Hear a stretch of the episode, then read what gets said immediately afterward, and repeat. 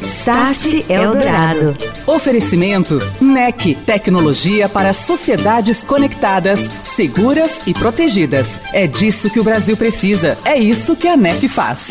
Orchestrating a brighter world. NEC. Tecnologia e inovação no setor de alimentos, que ganhou uma enorme dimensão nesta crise, já pensa inclusive na consolidação dos negócios para um futuro próximo após a pandemia. Dados, analytics, conceitos de indústria 4.0, automação, integração da logística, do campo para as fábricas e depois de lá para a casa dos consumidores, as cadeias logísticas.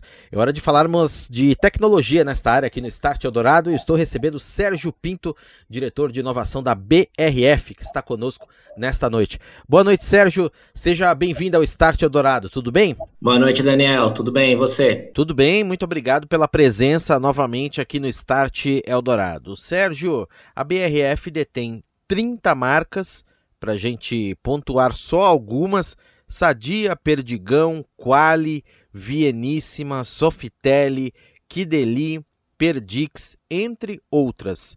Marcas que, inclusive, são globais, boa parte delas. São mais de 3 mil produtos e um intenso uso de tecnologia na produção onde a transformação digital está presente? Legal, Daniel. Assim, é, uma, é uma cadeia muito longa mesmo, né? A gente começa desde o grão lá atrás, que vira uma ração, que depois vem a alimentar aí os animais, né, os suínos, né, o, as galinhas, né, o frango que a gente produz. Isso vai evoluindo também para um processo de, de, transformação, ou a gente vai consumir né, o frango in natura, ou a gente vai consumir aí isso de uma forma mais, a gente chama na indústria, né, trabalhada, industrializada, então pode virar um presunto, pode virar uma lasanha, pode virar um qualquer tipo de prato. É, e aí você também tem uma cadeia logística muito relevante, né, porque é uma cadeia fria, num país de dimensões continentais para chegar até o consumidor.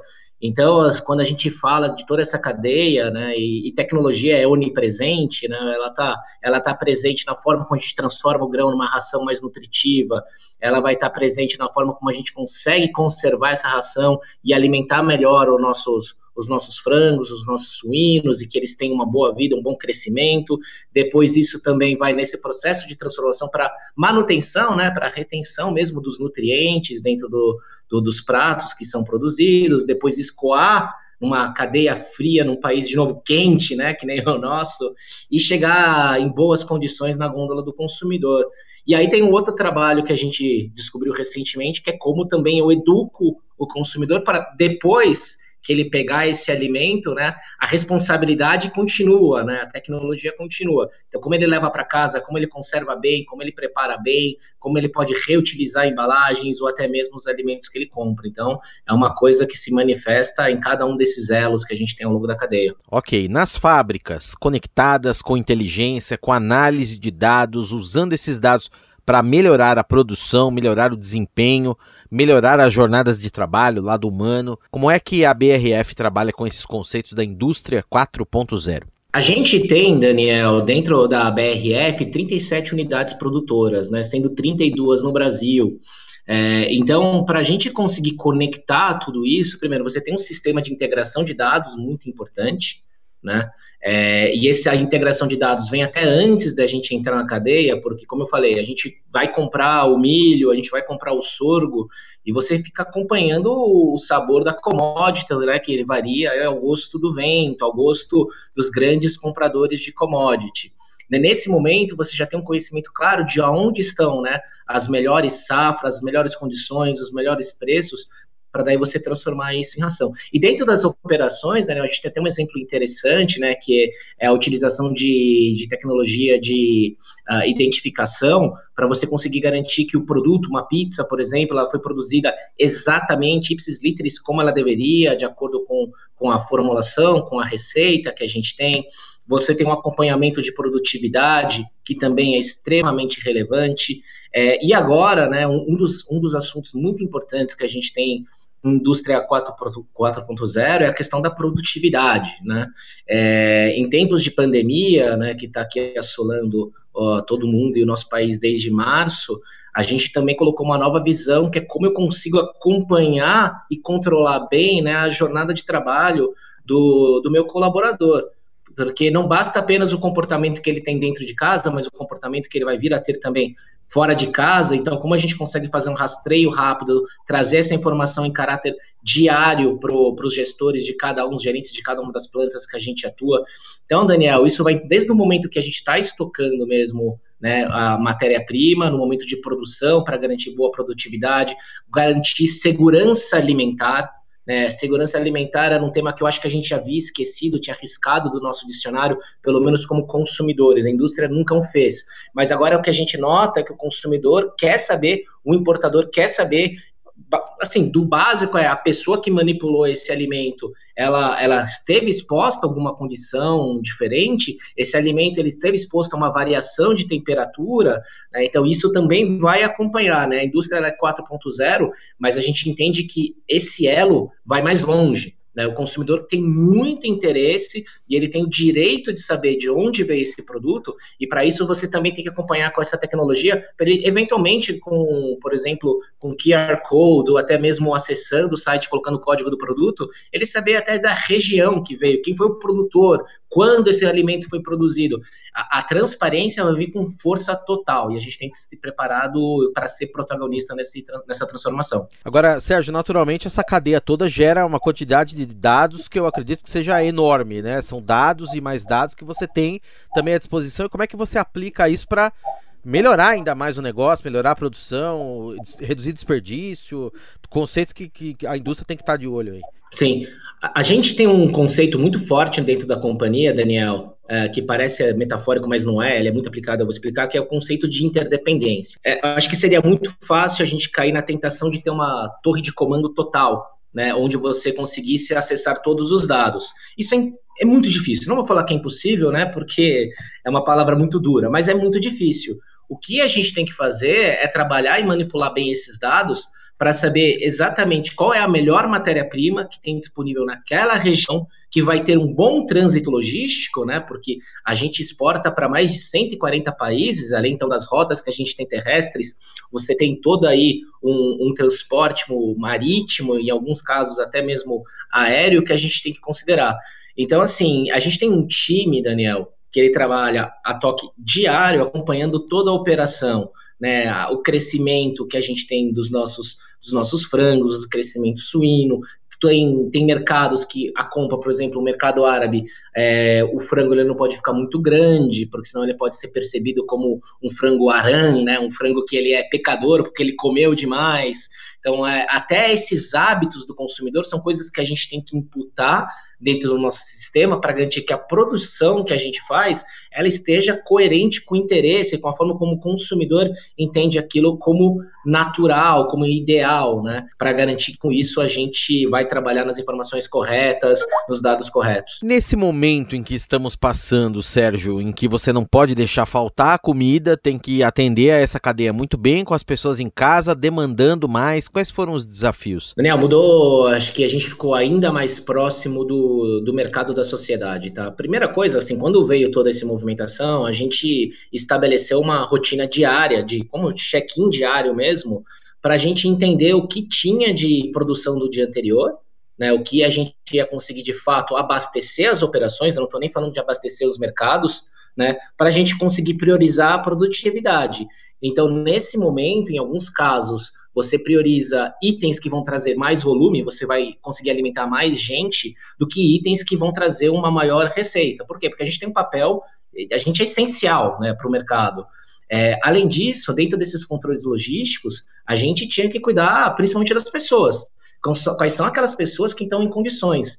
Então a gente, Daniel, instalou como se fosse um pequeno centro de saúde dentro da própria BRF, com suporte de infectologistas, com suporte de hospitais renomados como Einstein, é, para nos ajudar também numa visão que antes a indústria não tinha, para falar aquela determinada região, como está o crescimento da pandemia, qual é o número de casos, e a gente começou a estabelecer como se fossem zonas de atenção. E a gente tinha uma série de gatilhos de resposta a isso que iam desde o afastamento, isolamento ou quarentena de algum funcionário, há uma testagem completa de algumas operações, né? Então, é, a gente assumiu essa postura durante a pandemia para testar 100% de, dos nossos colaboradores.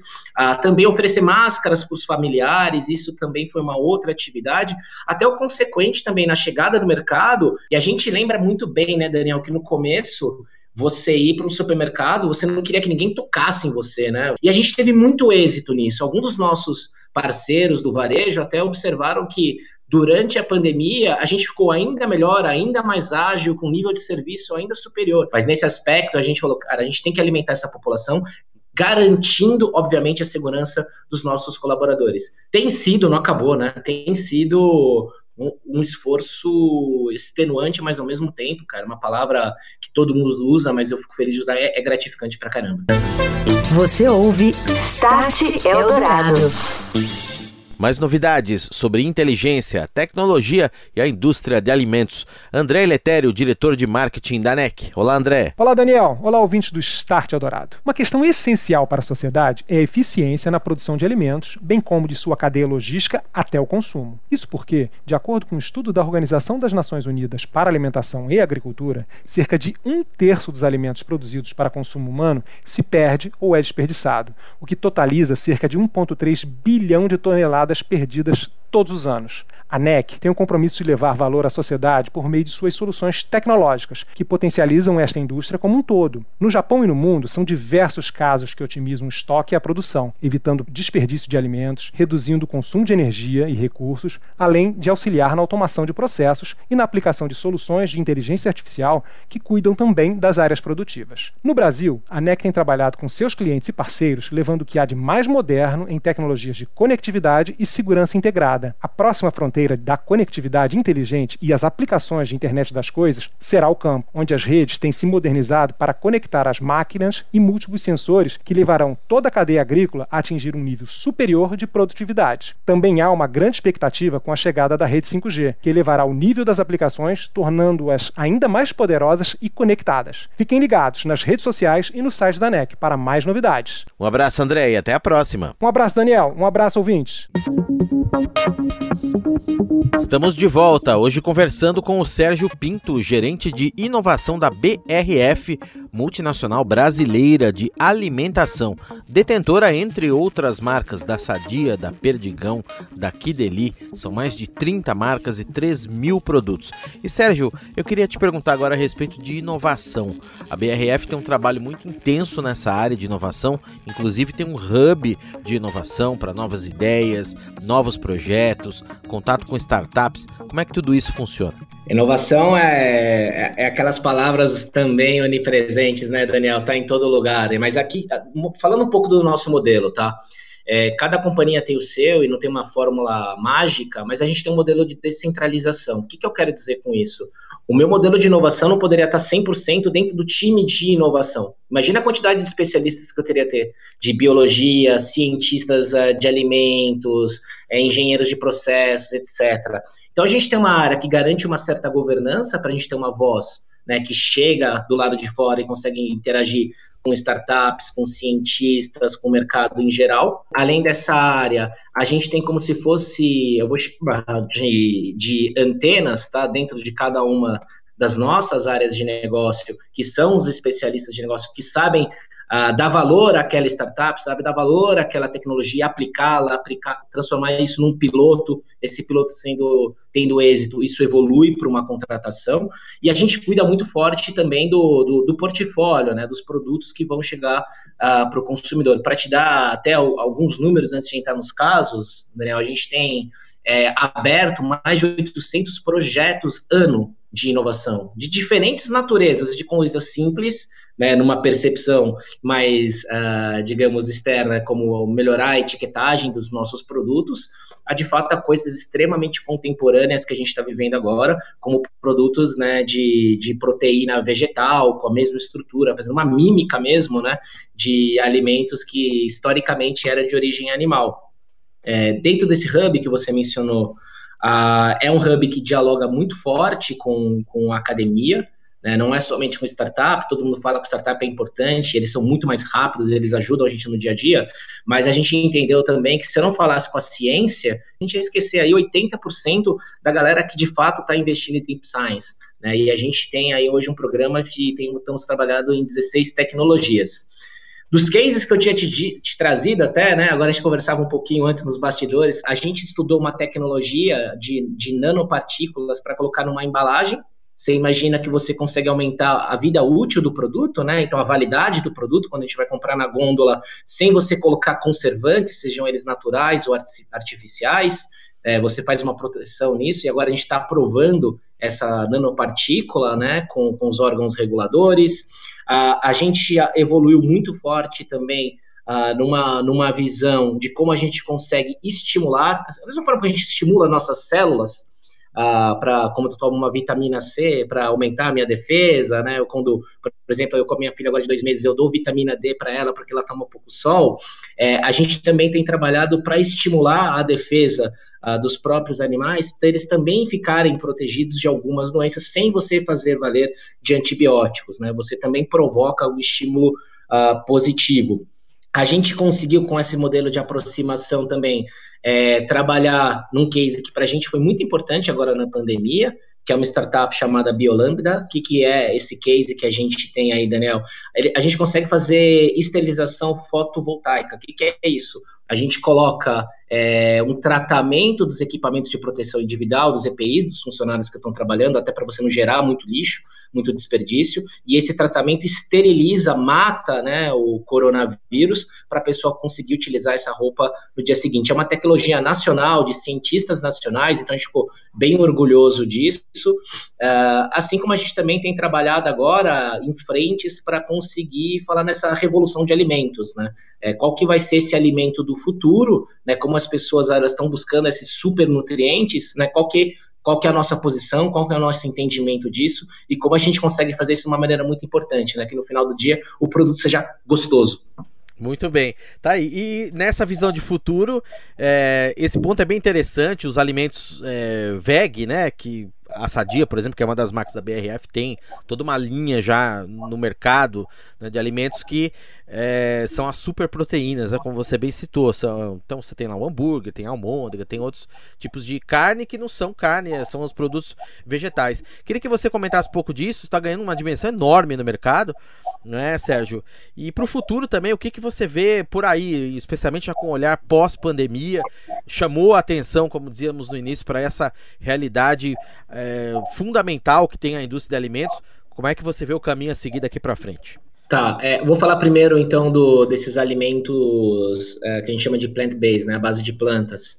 É, é, uma tecnologia que já vinha acontecendo, tá, Daniel? Ela deu uma eclosão aí com, com investimento nas startups, né, nomearam Impossible Burger, né? Ela foi o grande Impossible Foods, ela foi o grande expoente com Impossible Burger. É, mas era uma tecnologia que a gente dentro de casa trabalhou lá atrás, no começo dos anos 2000, quando a gente fazia aqueles hambúrgueres de soja, né? Já estava em busca de um produto vegano barra vegetariano, só que naquele momento eu não tinha esse interesse em fazer né, o, uma reprodução do sabor mesmo desse alimento, da estrutura, da textura. Isso é uma coisa que veio recente, principalmente com os flexitarianos, né? Então não é necessariamente um produto que você faz para um vegano, mas aquela pessoa que está buscando a segunda-feira sem carne, ou que ela está buscando reduzir, ou ela está buscando semente sortimento, ou eventualmente ela até mesmo se preocupa com os animais. É, então isso é um, é um expoente, é uma crescente. E as tecnologias, elas avançaram é, de acordo com a expectativa do consumidor. Então ele queria uma experiência melhor, um produto mais saboroso, e aí a gente tem um investimento importante nisso. A, a gente acredita que é uma, um perfil de produto que só vai crescer, que ele é um produto muito interessante dentro do Brasil, da mesma forma que a gente tem todas as condições né, para fazer uma produção agro competitiva, quando a gente fala uh, de alimentos carnes tradicionais, a gente tem soja de alta qualidade, a gente tem milho, a gente tem sorgo, existem proteínas que vêm, por exemplo, da, da folha do girassol, é uma questão de trabalhar bem essas proteínas, a gente está interagindo com, com academia para isso, né? Uh, para que você consiga entregar produtos com alta proteína, com alto valor nutritivo, que não sejam apenas saborosos. Eu acredito que isso vai vir forte, a companhia acredita que isso vai vir forte, a gente tem trabalhado, né? A gente tem, inclusive, como você bem mencionou, é, portfólio na gôndola com essa dia VEG e tal. Olhando para o futuro, é, com certeza o consumidor vai ser um consumidor, né? Nós, seres humanos, vamos ser mais, uh, acho que mais resilientes e mais conservadores num primeiro momento. A gente vai dar mais valor para o dinheiro, até porque vem uma crise agora também econômica. Então, o que, que eu faço? Aonde eu vou colocar minhas apostas? O que, que eu vou consumir? Como eu vou ter mais consciência do que eu já tinha ainda nesse consumo, né? Qual que é o impacto que eu tenho em cadeia e, não por acaso a gente tem visto vários, várias empresas investidoras querendo entender melhor qual que é o papel de sustentabilidade, como se garante a perenidade do seu negócio, não somente para a empresa, mas para a sociedade, para o meio ambiente.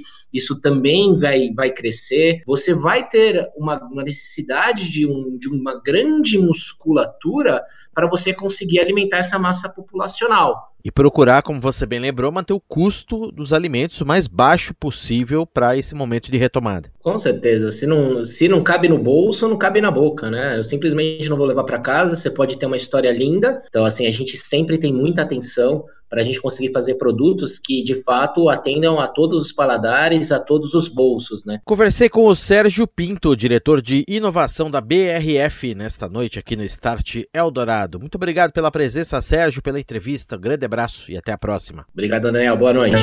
Você ouviu Start Eldorado. Oferecimento NEC, tecnologia para sociedades conectadas, seguras e protegidas. É disso que o Brasil precisa. É isso que a NEC faz. Orchestrating a brighter world. NEC.